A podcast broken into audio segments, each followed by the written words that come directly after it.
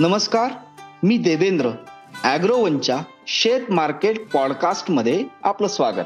आपण ऐकताय market bulletin ज्यात असतात शेतमालाच्या मार्केटवर परिणाम करणाऱ्या राज्यातल्या आणि देशभरातल्या महत्त्वाच्या घडामोडी.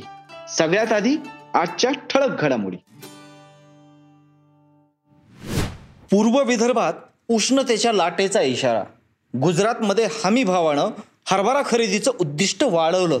वाढत्या उष्णतेचा उन्हाळी पिकांना मोठा फटका देशातील वितरकांकडून पामतेलाची आक्रमक खरेदी आणि रशिया युक्रेन युद्धामुळं जागतिक पातळीवर सूर्यफूल तेलाचा मोठा तुटवडा निर्माण झालाय.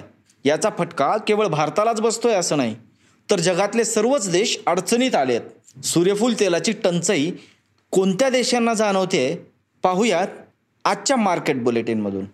देशाच्या विविध भागात आलेली उष्ण लाट कमी होत असतानाच राज्यात सुद्धा कमाल तापमानामध्ये चढ उतार सुरू आहेत. बुधवारी सकाळपर्यंतच्या चोवीस तासात विदर्भातील वर्धा इथं देशातील उच्चांकी चौवेचाळीस पॉईंट पाच अंश सेल्सिअस तापमानाची नोंद झाली आहे.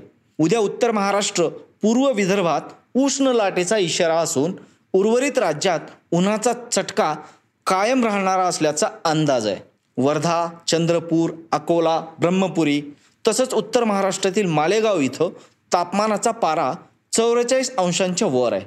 राज्याच्या कमाल तापमानात चढ उतार सुरूच आहेत. गुजरातमध्ये यंदा हरभरा लागवड जवळपास चौतीस टक्क्यांनी वाढली होती. तसंच बाजारात आवकही अधिक राहिली आहे. नाफेडच्या खरेदीत सुद्धा गुजरात अव्वल क्रमांकावर आहे. यंदा गुजरातमध्ये चार लाख पासष्ट हजार टन हरभरा खरेदीचं उद्दिष्ट होतं. मात्र खरेदीची गती पाहता तेथील सरकारनं उद्दिष्ट वाढवून मागितलंय.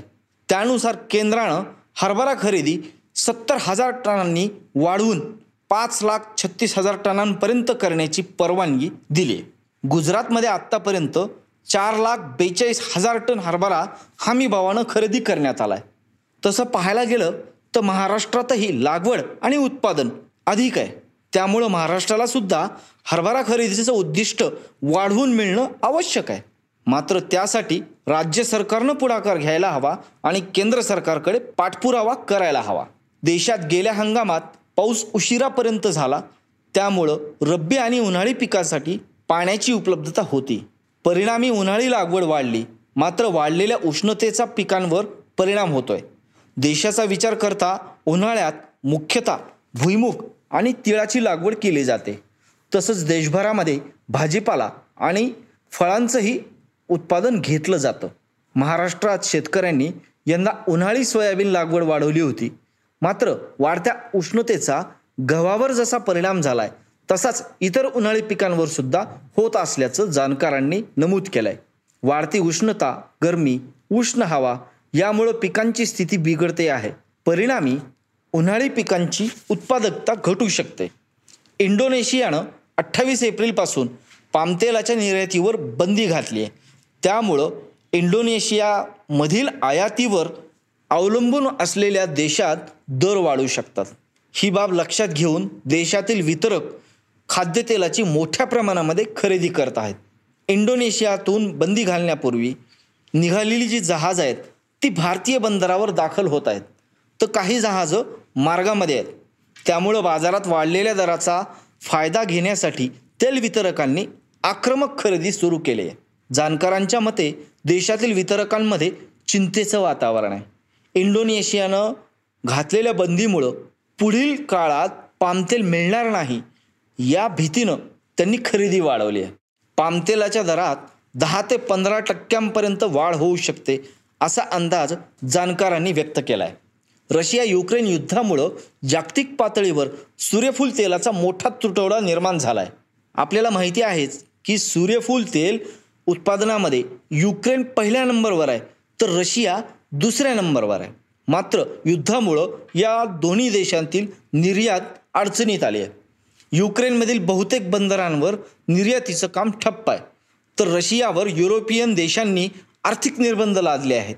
त्यामुळं आंतरराष्ट्रीय बाजारात सूर्यफूल तेलाची टंचाई निर्माण झाली आहे. याचा फटका केवळ भारतालाच बसतोय असं नाही तर जगातले सर्वच देश याबाबत अडचणीत आले आहेत. जगभरातील सुपरमार्केट्समध्ये सूर्यफूल तेलाची टंचाई जाणवते आहे. ज्या भागामध्ये सूर्यफूल तेल उपलब्ध असेल तिथे दर विक्रमी पातळीवर पोहोचलेत. दक्षिण भारतातही सूर्यफूल तेलाला मोठी मागणी असते. मात्र सध्या तिथंही सूर्यफूल तेल उपलब्ध होताना दिसत नाही. ब्रिटनमध्ये सूर्यफूल तेलाची टंचाई असल्यानं ग्राहकांच्या खरेदीवर मर्यादा घालण्यात आली आहे. तिथं सुद्धा दर वाढवण्यात आल्यामुळं ग्राहकांची गैरसोय होते. रशियानं युक्रेनवर फेब्रुवारीच्या शेवटच्या आठवड्यात आक्रमण केलं होतं.